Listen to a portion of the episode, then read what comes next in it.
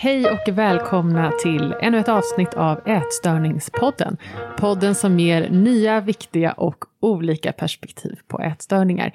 Jag heter Leone Milton och min kollega heter Anna igen.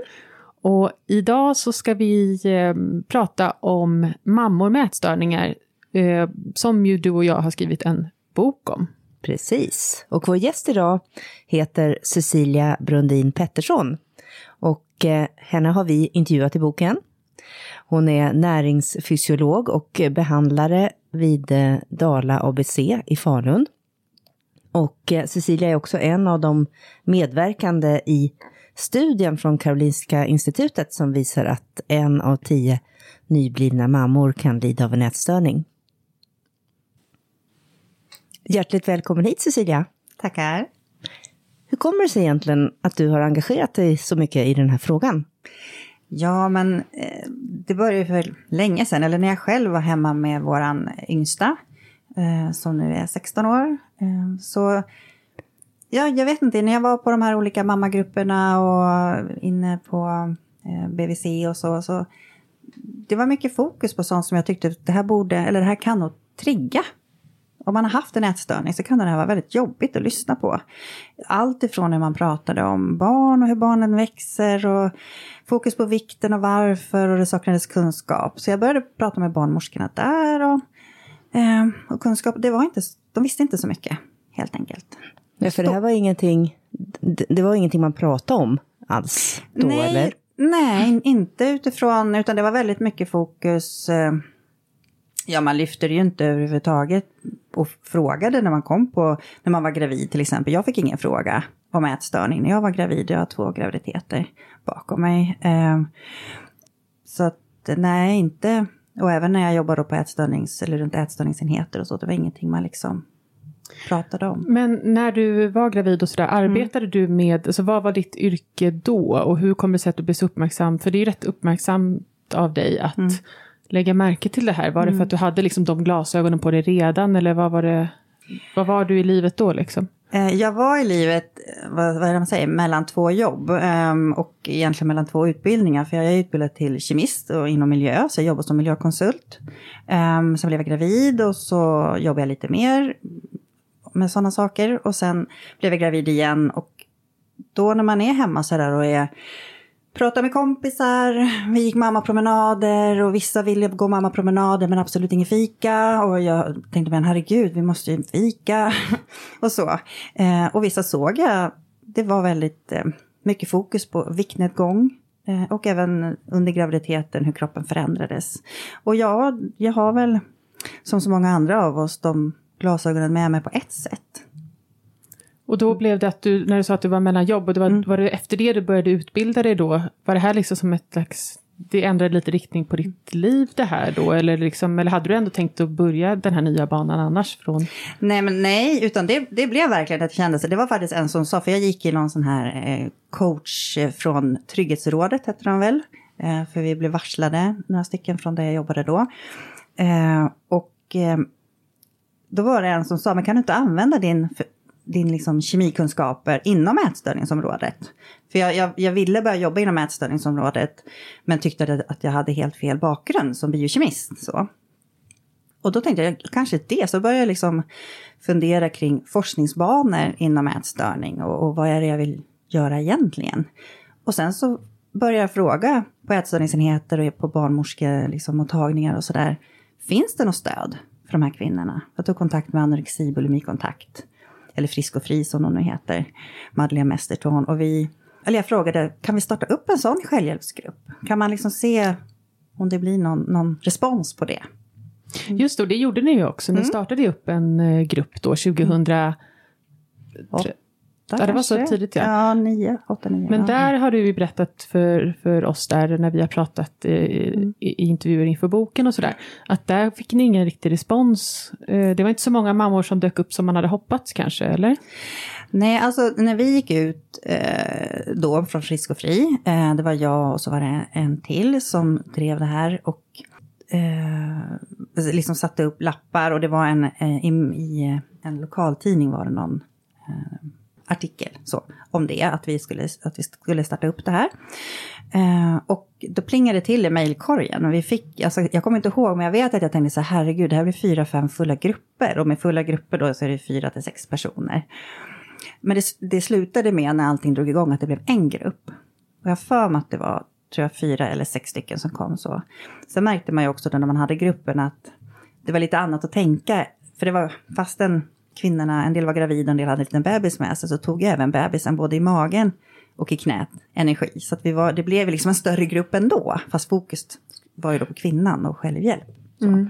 Men ja, det, det, det, var väl någonting som, och det är lite grann jag har sett genom tidens gång även inom forskningen, att många liksom vill gärna äh, att man ska fråga, de vill bli vad heter det, identifierade, de vill att man ska se dem, eh, vill att man ska fråga om ätstörning. Eh, men sen att komma vidare, uh, liksom att, att, ta den här hjälpen, eller på ett, några verkar uttrycka att det är skönt att känna att det finns, att det är en trygghet. Uh, Men att mm. de inte söker hjälpen riktigt, ja. Mm. Nej. Men om vi, vi backar lite grann och mm. tittar på det här, liksom, hur, hur vanligt är det med ätstörningar under graviditet och föräldraskap? Hur stort är det här problemet? Ja, det är väl vad det verkar större än vad man tidigare trott. Eh, och den studie som själv var inblandad i eh, för några år sedan eh, tangerar siffrorna som man ser runt om i världen, att det är mellan ja, 4 och 12, 4 och 13 procent av gravida kvinnor. och det som mycket, mm, stor del av forskningen är överens om är att det verkar vara värre efteråt, att under graviditeten, och det är även min kliniska erfarenhet att, att möta kvinnor med, med, som är gravida och har ätstörningsproblem, um, att under graviditeten så gör man det för barnets skull. Uh, alltså man kan äta och Man för äter för barnets skull, mm. man slutar kräkas för barnets skull, man hetsäter inte, man tränar inte liksom kompensatoriskt och man, eh, man gör allt för att det ska bli så bra som möjligt för barnet, såklart. Men sen, det som också flera kvinnor uttrycker är att efter graviditeten, vad händer då? Släpper ni mig då? Liksom, jag, jag är inte frisk, men just nu gör jag så här eh, för att jag vill att barnen ska må bra. Och så är de oroliga vad som händer sen. Um, mm. Och vad händer sen ofta? Eh, det är ju såklart väldigt individuellt olika, men, men de som söker sig där jag jobbar nu, eftersom att jag jobbar på en ätstörningsenhet, eh, så har de ju ätstörningsproblematik. Och oftast efteråt så blir, blir det jobbigt för kvinnan med tankar, vad som händer, att gå ner i vikt och sådär. Um, att kroppen, alltså att det har förändrats och det går inte att styra på samma sätt som man har gjort innan kanske. Och om man ammar eh, så händer fortfarande saker med kroppen utan att man kan påverka det. Um, så att eh, men, men, men, samtidigt ska jag också säga att en hel del säger att det blev inte så farligt som jag trodde. Att de har byggt upp under graviditeten att eh, en liksom, hjälp, vad händer sen? Vad händer efteråt? Men då blir det kanske så mycket annat och det händer saker under förlossningen och det kan vara, eh, eller överhuvudtaget, det nya livet som mamma, i det fokuset det är.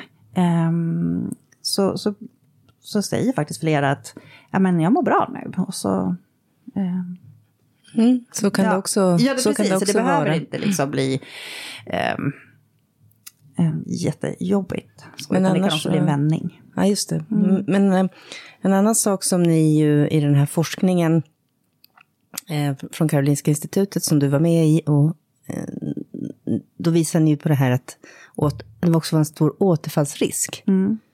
Att du pratar om personer nu som kanske går in i graviditeten med en diagnostiserad mm. ätstörning.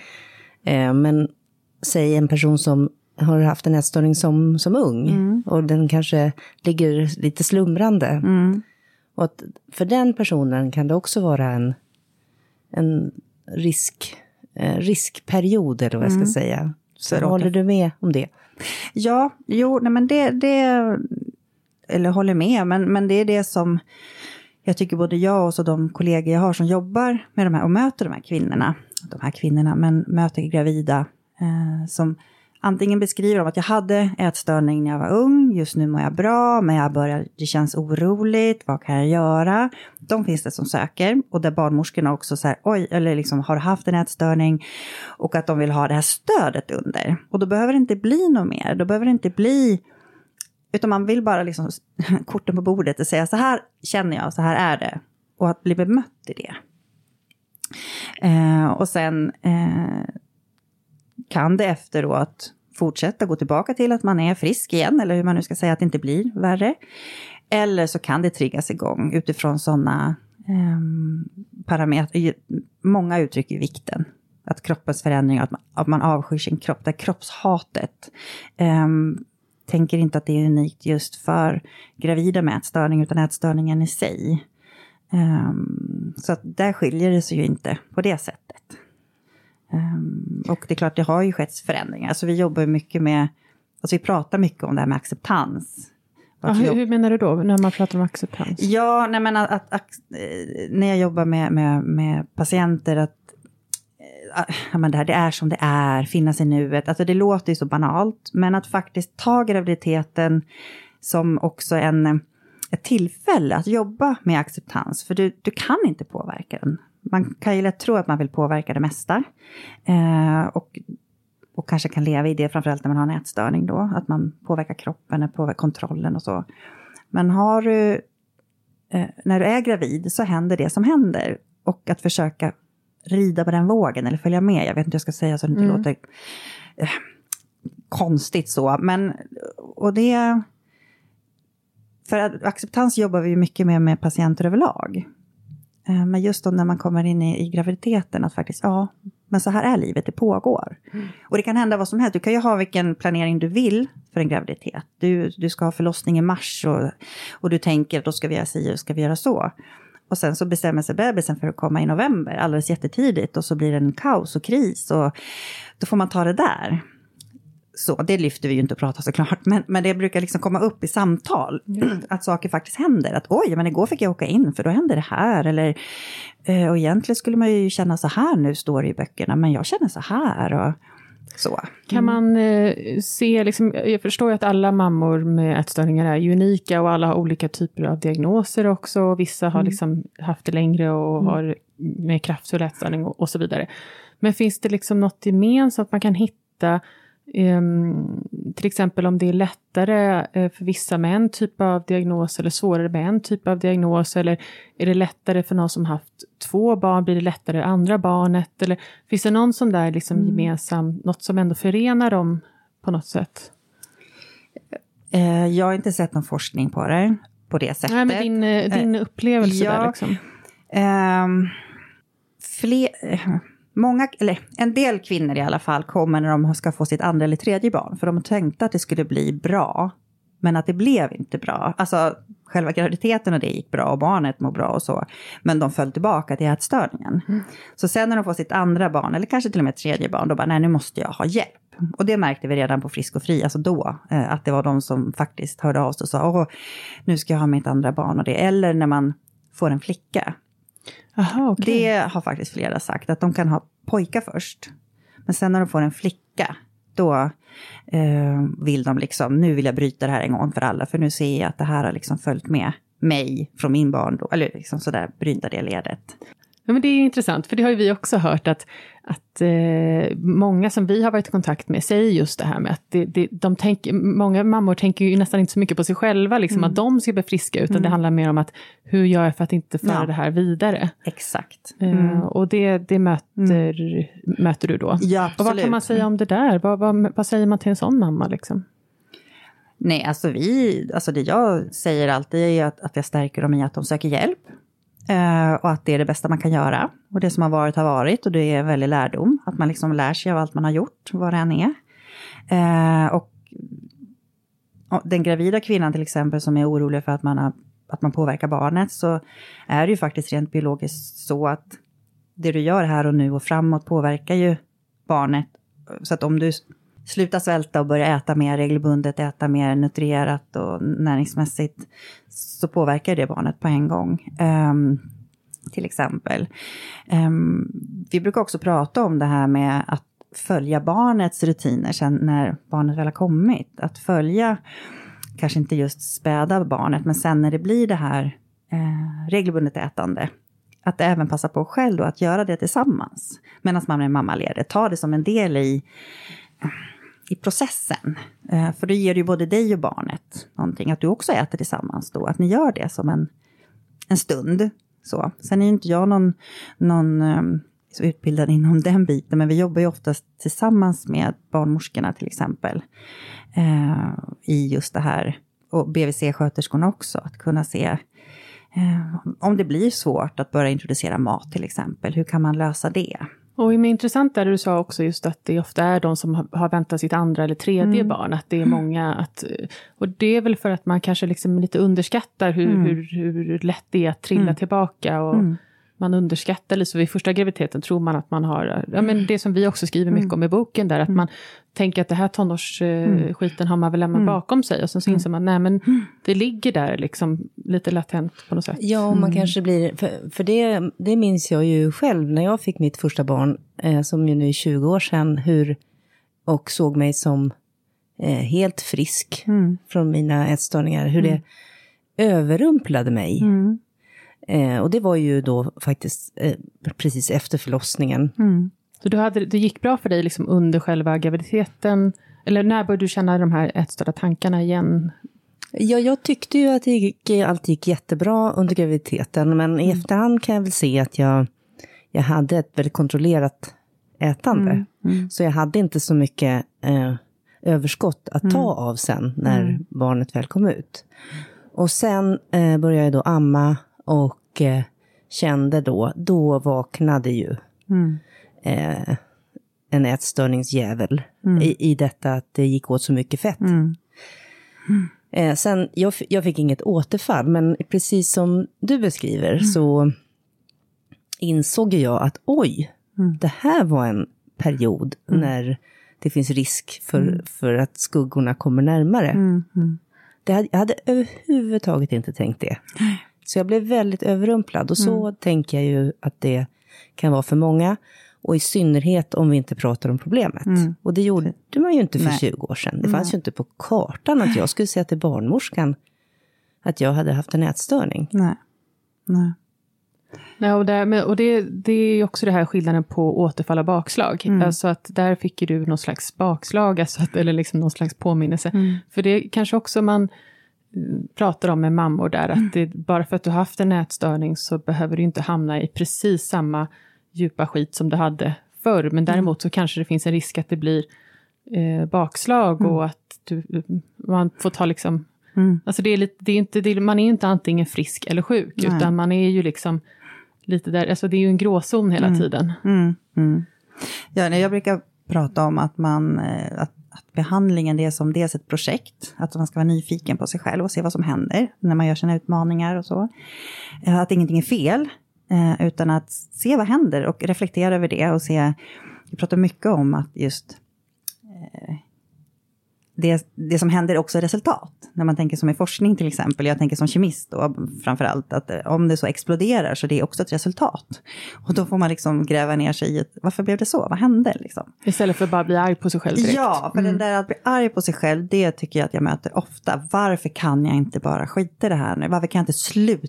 Liksom. Mm. Och många då som kanske har varit sjuk för länge, alltså under lång tid. Eh, och sen haft en bättre period när de träffat kanske då sin man eller sambo eller partner. Sen får de barn och partnern vet inte så mycket. Och ska man börja dra igång allt igen? Vad ska man börja prata om igen? Och vad, ja, alltså det, det känns som att många går i en väldig ett vakuum på något sätt mm. och bara slå på sig själva. Mm. Väldigt mycket. Så det, och likadant det här med bakslag, jag tycker jättebra att ni lyfter det. För eh, jag, jag, brukar också prata kring att se att man kör i diket. Mm. Du ramlar inte ner för trappan, för det tycker jag känns, för mig känns det så väldigt jobbigt, att man, om man alltid ska ramla ner, att man går liksom bakslagen neråt. Utan man kör i diket och så kommer man alltid upp på något sätt igen mm. på vägen. Och det du har gjort och det du har lärt dig, både behandlingsmässigt och ja, sjukdomsmässigt, det har du ju alltid med dig. Mm. Nästa så gång styr man undan från diket. Precis, och du behöver liksom inte falla så djupt eller du behöver inte börja om från början, starta om. För det är ju flera, tycker jag, patienter oavsett som pratar i de termerna, att vi går aldrig över. Varför faller, nu är jag tillbaka på ruta ett igen, och det är bara ältas och ältas. Eh, det går liksom inte framåt.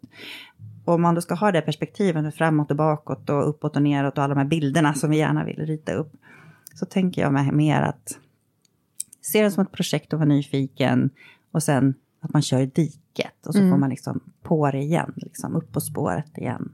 Ja, för man kan ju ofta hitta, liksom, när man får sådana här äh, bakslag mm. eller på gränsen till återfall och så mm. vidare, på det här, i det här mm. projektet, så kan man ju också vända det till att man försöker titta på det positivt. Att ja, men jag, jag spydde ju inte lika mycket som jag gjorde mm. förra gången. Alltså det kan ju mm. vara sådana små detaljer, liksom, mm. att men jag hetsåt ju inte i två dagar, jag hetsåt en, en kväll. Alltså att man liksom försöker vända det till något eh, positivt istället, eller så gott det går. Ja, men, ja. Och då ser man ändå en slags utveckling som man kan göra där. Precis, och att man faktiskt kanske ser att man har eh, eh, liksom ett återfall eller ramlat i diket. Bara mm. det är ju en väldigt stor del mm. i friskheten, att med sjukdomsinsikten, att liksom se vad som är, är den här banan ska jag inte få, jag ska inte gräva ner mig mer i diket här nu, för det är jobbigt att köra där. Liksom. Utan försöka komma upp igen. Och vad var det jag gjorde då? Ja, ja det är ju det här regelbundet ätande och vad är det jag ska tänka? Alltså de här delarna. Ja, för det, det, kan jag tänka mig måste vara, för om man till exempel då blir gravid och sen mm. så tänk, då kanske man har någon tanke att det här, okej, okay, när man får det här beskedet på liksom stickan, mm. man det här var sista gången, nu mm. ska jag liksom bli frisk. Och så lyckas man hålla det under hela graviditeten och så ändå faller man tillbaka när man mm. har fött barnet. Då, blir det annars, då kanske det kan bli lätt liksom att man tänker att äh, men då ger jag upp, då, då, mm. då får den här sjukdomen vinna över mig. Men mm. att istället för att säga att ja, men, då, mm. då, då, får man börja på mm. något sätt. Jag, mm. ja. Och det är väl också lite ambivalensen i att ja, jag vill bli frisk men jag vill inte gå upp i vikt. Eller alltså, jag vill inte vara tjock jag vill inte vara normal. Alltså det är många av de här delarna och det är lite oavsett vilken diagnos tänker jag. Inte, Eh, de flesta jag möter har ju en bulimi eller en binge som det oftast blir under graviditeten, att man inte kräks så mycket, men att man Vadå, hetsäter. Ja, men berätta skillnaden bulimi och eller vad? Ja, bulimi, då, då kompenserar man eh, kräks eller tränar väldigt mycket eller så. Um, eller någonting sådant. Uh, med binge eating eller hetsätning, ja, ja. Då bara, mm. eller bara, men då hetsäter man utan kompensation. Ja. Och då får man ju oftast en övervikt eller fetma. Och där, det är ju liksom min nästa del i det här, mitt engagemang, att där ser jag ju många utifrån att framförallt under graviditeten så fokuserar man ju mycket på gravida med fetma. Och jag tänker hur många av dem har faktiskt den här problematiken så att man får rätt hjälp. Berätta om ditt engagemang i, i, i, det, för det är ju mm. verkligen en extra sårbar grupp. Mm. Ja, men det började, jag hade, var ett projekt och jobbade som nutritionist eh, i eh, en region med eh, gravida då som hade BMI 30 och över. Och utifrån att jag då är väldigt intresserad av det här med ätstörning och när man pratar med att höra hur, vilket förhållande man har till maten. Um, att då lyfta in, men vad står maten för, när, var, hur och varför äter du? Så, så märkte jag att väldigt många hade ätstörningskriterier, eh, uppfyllde ätstörningskriterier. Eh, men att det är svårt att komma in utifrån att fettman är medicinskt. Eh, ätstörning hör till psykiatri. Eh, hur men, menar du då att, att um förklara, konkretisera. Konkretisera. Um, jo, det, det är... Ja, men så här då. Om jag har en föreläsning om graviditet och ätstörning och så pratar jag ganska länge, för det kan vara barnmorskor och läkare, ja men så de som är intresserade på en, ett sjukhus säger vi. Um, och sen efteråt, fastän jag då, tycker jag, varit tydlig i att en ätstörning kan se ut så här, den minsta procenten har en anorexi, framförallt hos gravid eller nyblivna föräldrar och, eller nyblivna mammor så är inte anorexin den största delen, utan det är oftast de som har en bulimi eller en hetsätning och då kan det bli så här. Och vi har tittat på BMI-skalor och jag har liksom visat allt det här, så får jag ändå oftast fråga, ja men vad gör vi med alla de som har fetma? Det är lite mm. så, va? Att, att liksom, ja men tänk om det är samma kvinnor. Så.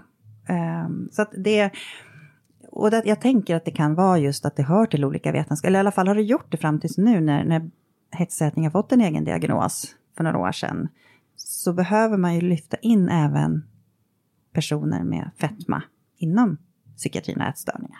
Så. Men det är en helt annan diskussion. Mm, absolut. ja. Mm. Men när du började intressera dig för det här ämnet då för Mm. 15 år sedan drygt, Mm, typ. Ja. Ja. Mm. Eh, Var, det här, var de här överviktiga ätstörda mammorna någonting som du märkte då också? Eller har de, de har väl varit bortglömda ännu längre? Alltså de har väl blivit synliga nu, typ? Mm. Eller?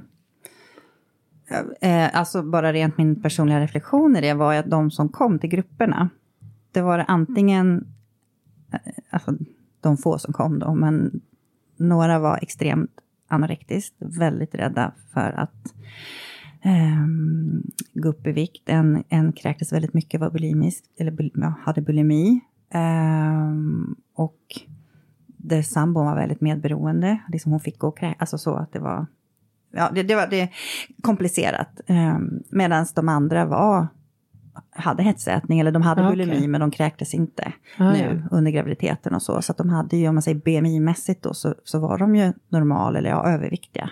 En del. Så, så att, eh, men, men det är väl för några år sedan när man liksom rent inom um, barn, alltså mödrahälsovården um, satsar väldigt mycket på gravida kvinnor med fetma eller BMI 30 plus så att det finns riktlinjer och så, eller man, man utvecklar och, och de, eh, ja, speciella program och så vad jag förstår i vissa regioner. Det ser ju också olika ut vilken region man bor i, tyvärr. Mm. Så. Du nämnde en medberoende anhörig. Mm. I, din, I din roll som behandlare så Mm. träffade du också Mm. många anhöriga. Mm. Berätta, hur, hur är det att möta dem och vad har de för funderingar och tankar runt det här? Och vad behöver de anhöriga för stöd? Oj, eh, ja. Ehm. Nej, eh, alltså närstående eller anhöriga då till den gravida. Om man då ser till partnern eller den hon bor med. Om vi nu tänker mamma, pappa, barn. Så, det ser inte alltid ut så, men vi tänker så. Um, så är, tycker jag, min erfarenhet är att det inte är samma sak att jobba med hon, han, för det är bara pappa jag har träffat än så länge, inga partners så. Uh, det är liksom inte samma, att möta honom är inte samma sak som att möta kvinnans mamma till exempel som anhörig. Hon har ett, säkert varit med länge och genuint eh, oro såklart för sin dotter och, självklart för bebis. Men han har också en oro dels för liksom vad händer i situationen. Han kanske inte har varit med förut och vet att hon har haft en ätstörning. Varför kan du inte bara sluta? Eller det blir väldigt svårt kring den biten. Eh, att, att liksom se ätstörningen ta över, om man nu säger, och kunna gå in där. Hur kan jag stötta? Ehm, plus att eh, orolig för barnet. Ehm, det är mitt barn också, liksom den här biten. Så att det, det är faktiskt väldigt, eh, om man nu får säga spännande, men när vi började med mammagrupper uppe på Dala ABC, där jag jobbar då i, i Falun på ätstörningsenheten. Ehm, och då mammagrupper så var det både gravida och de som har fått barn då. Så såg vi i vår närstående grupp, vi har anhöriggrupp för alla patienter. Men att det kom pappor dit som också behövde varandra. Um, sen blev det pandemi tyvärr, när vi hade dragit igång, när allting hade liksom rullat på under ganska lång tid. Men, men eh, sen blev det pandemi, så vi, kunde, vi har inte fortsatt med grupperna. Hoppas på att kunna dra igång så snart som möjligt. Men um, att de, det kommer liksom upp andra frågor, för jag satt också med i närstående grupper tillsammans med Frisk och Fri, hade vi, eller har vi, hade. Mm. Ehm, det, är just det här, jaha, kan de, att de får skratta åt det, eller att de får liksom bli, jaha, är hon lika, om man får säga knäpp, eller alltså det, jag vet inte hur jag ska uttrycka mig utan att nu kan jag inte göra situationstecken så det syns i en podd.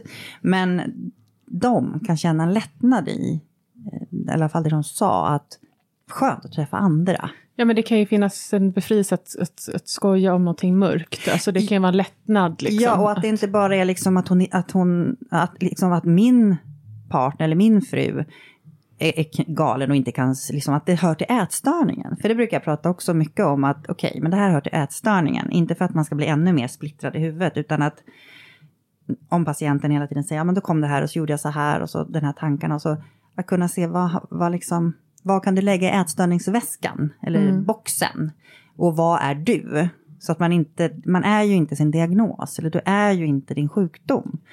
Och det är också ett steg i att acceptera att man har en sjukdom. Att det faktiskt inte bara är att ta sig i kragen, utan då ibland får man liksom gå tillbaka och säga, okej, okay, men nu har du varit hos oss på nybedömning, du har kommit in på en remiss eller egenvårdsbegäran, du har varit på nybedömning, vi har enligt de här olika kriterierna och alla, allting du har svarat på, bedömer vi att du har den här ätstörningen. Så nu behöver vi jobba utifrån det. Och ibland behöver man påminna patienten om det. Mm. Uh, att, att det är liksom plats på en specialistklinik. just för att, ja just det, att det inte bara är att varför kan jag inte bara skärpa mig? Fasen, det går inte nu. Varför är det inte så? Är det här någonting som ni hjälper de, de anhöriga eller partnern att se? Att det finns en del som hör till sjukdomen och en del som är personen? Ja, alltså det, det vi gör är ju väldigt mycket, eller vi försöker, alltså kunskap, basic, vad är en ätstörning? Och så brukar vi liksom prata utifrån eh, ja, men kriterier, vilka diagnoser finns, hur de brukar te sig på liksom allmän populationsnivå mm. i de som har en ätstörning. Och sen berättar vi behandlingen och varför man gör som man gör och varför det är viktigt med när man till exempel har regelbundet ätande att just kanske klockan 12 ska lunchen vara där just då och att det kan bli, vara en sån stor grej då behöver det kanske vara det under en period. Eh, och matschemat, att det måste vara det som står under en period. För att liksom i behandlingen se att det liksom rullar vidare. Det är väl mer liksom kunskap försöker vi väl, eller liksom, eh, eh inte utbildning i sig, men, men ja, faktiskt att de får veta vad det handlar om. Och sen också vad han kan göra för någonting. Så att ofta, det som jag, nu har jag jobbat eh, och haft de flesta via min vård, alltså Skype eller videomöten med patienter. Och då har det blivit så att vi erbjuder alltid att, att närstående de kan följa med på ett möte eller något. Men då har det varit att vi har, de har varit med på ett möte via videolänk också, tillsammans med patienten. Och så har man då, innan har vi pratat med patienten eller hur, hur hon vill att vi ska prata. Men då är det basic, eller om ätstörning, så, eh, vad det är, diagnoser, hur de kan te sig, eh, tvång som kan driva. Vi kan liksom lyfta det lite grann sådär också så att det blir som igenkännande. Liksom, att jag kan lyfta, liksom lyfta tillsammans, antingen med patienten eller att utifrån hur andra patienter då, att man kan liksom lyfta att ja, så här kan det till exempel vara och så kan man ta exempel, liksom så. Um, och sen framför allt att knyta ihop att vad kan han göra? Hur kan man stötta? Jo, men nu i behandlingen under den här veckan till nästa gång kan du laga all mat och se till att hon inte är i köket till exempel. Och det är inte för alltid. Det här är under en behandlingsperiod och det är nu. Till exempel att liksom se eh, och då kan han handfast få någonting att göra. Och det, Finns det fler sådana handfasta råd? Eh, det beror ju alldeles på såklart problematiken. Men jag tänker att är det just där, jag menar att handla, att inte man får stå och välja själv, alltså om man nu har ätstörning, att stå och välja på alla dessa olika, om man ska ha bröd och vilket bröd, utan att antingen att man gör en lista tillsammans eller att han bara, äh, nu får du handla den här veckan, du får stå för maten. Blir det pommes frites och korv eller vad det nu kan vara för någonting som, eh, eller han kanske är världens gourmet och lagar vad, vad som är jättemycket. Så, men vad det än blir så får det bli det. Att äta, ta det som bjuds. Då kan det vara en del i. Um, och det är väl en stor del det det handlar om, att släppa kontrollen. Om det handlar om maten eller matlagningen. Men också saker hemma. Att om du delegerar över dammsugningen till någon annan, så låt han dammsuga då. Och så dammsug inte sen efteråt också.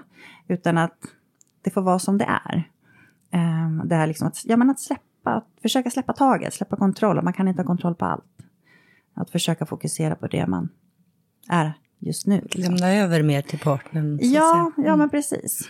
Mm. Du har ju också, säger i, i vår bok här, Mamma med ätstörning, så säger du att man ska våga säga det man ser mm. som ett råd. Eh, mm. vad menar du med det?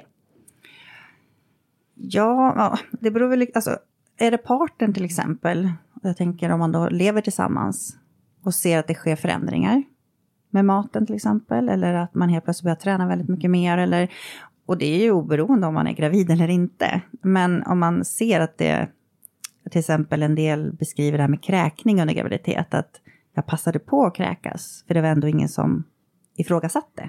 Man kunde bara skylla på gravid, Ja, gravidkräkning. gravidkräkningar. Mm. Men att om det alltid sker kanske efter mat på ett visst sätt eller att man ser att hon äter hetsäter innan för att sen göra till exempel. Och att man, att man försöker, att man vågar lyfta det. Att man inte ska vara rädd för Nej. att säga. Nej, precis. Säga det man ser. Ehm, är det någon annan så är det någon på jobbet så kan man ju fråga hur man mår. Det är liksom... Men man riskerar inte då, det jag tänker att må- många är rädda då att trampa i klaveret eller vara för buffliga eller Starta en konflikt. starta en konflikt så här. Det kan säkert bli konflikter. Eh, Alltså det kan säkert bli att du får en utskällning eller bryr dig inte om det eller som många patienter beskriver, för jag känner som en fjortis. Jag känner som en tonåring, jag smäller i dörren till min sambo liksom. Precis som jag gjorde när jag bodde hemma och inte fick gå ut eller vad det nu kan vara för någonting. Va? Men att då kan man lyfta det och säga att ja, det är många som beskriver det så. Kan vi ta sen då i samtal. Och att till exempel då i den här anhöriggruppen så var det just sådana saker de faktiskt lyfte tillsammans. Jaha, och så liksom himla med ögonen och så det, lite sådär titta, ja, ja, okej, det hör till det. Utan att för den delen skull säga liksom, aha, det där är ett ätstör, alltså så, utan att man måste se det för vad det att det, det är en sjukdom. Att då bör man jobba med det beteendet eller vad det nu är. Eh, jo, jag tänker på det här. Du, du arbetar ju på Dala ABC och det här finns ju det här sam, ett väldigt bra samarbete i regionen runt de här eh, kvinnorna och deras anhöriga. Men hur ser, hur ser vården och den möjligheten till hjälp för den här gruppen patienter ut nationellt? Men det är patienter, jag hade faktiskt en patient, eller jag, vi på Dala ABC, en patient för bara förra veckan. Som hörde av sig och hon hade flyttat från Dalarna, hon hade gått i behandling hos oss och sen nu är hon gravid och så har hon flyttat till ett annan, en annan region. Och där hade de inte någonting för gravida på ätstörningsenheten och hon mådde väldigt dåligt nu och visste inte riktigt vad hon skulle göra. Och så. Eh, så att det, det är klart att det ser olika ut. Samtidigt så tänker jag att ätstörning, eh, ätstörningsenheter ska ju kunna ätstörningar. Eh, bara för att man är gravid, så en ätstörning Alltså har du problem att äta eller är det liksom hetsätandet eller är det ångesten i samband med det så är det, det är ju samma sak, tänker jag.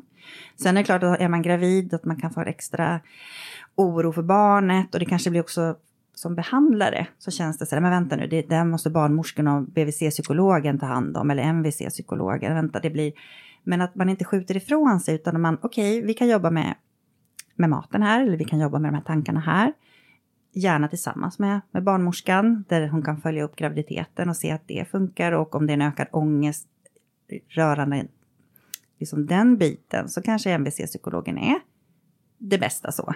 Men jag kan ha, jag tycker man har hört att det blir lite sådär, nej men det, nu är du gravid, då får vi ta det där och så att man är lite rädd. Om man jämför då med det vi gör i Dalarna, där vi faktiskt, ja men där vi jobbar tillsammans med mödra och barnhälsovården och.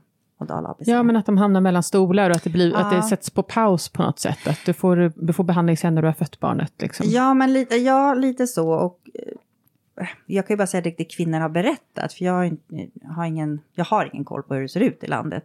Mer än att, eh, alltså att de, ja, men de hör av sig till mig, till oss. Eh, och frågar var, vart kan man söka hjälp och vad kan man? Och jag menar, jag har ju inte någon, jag är ju behandlare på Dala ABC. Men jag- varför är ni på Dala ABC liksom mycket bättre än många andra regioner? Mm. Vad är det som gör att ni liksom... eh, bättre vet jag inte, men... eh, Ja, men ni, det- det, att vara ätstörd och gravid, det är ju, det är ju en fördel att bo då Mm. i Dalarna jämfört med att bo i andra regioner. Och vad, varför, varför har det blivit så liksom? Och varför lyckas ni med det? Ja, nej men det, det var väl den som var chef då på Dala ABC för mm, ja, 2011 hade vi väl första mötet.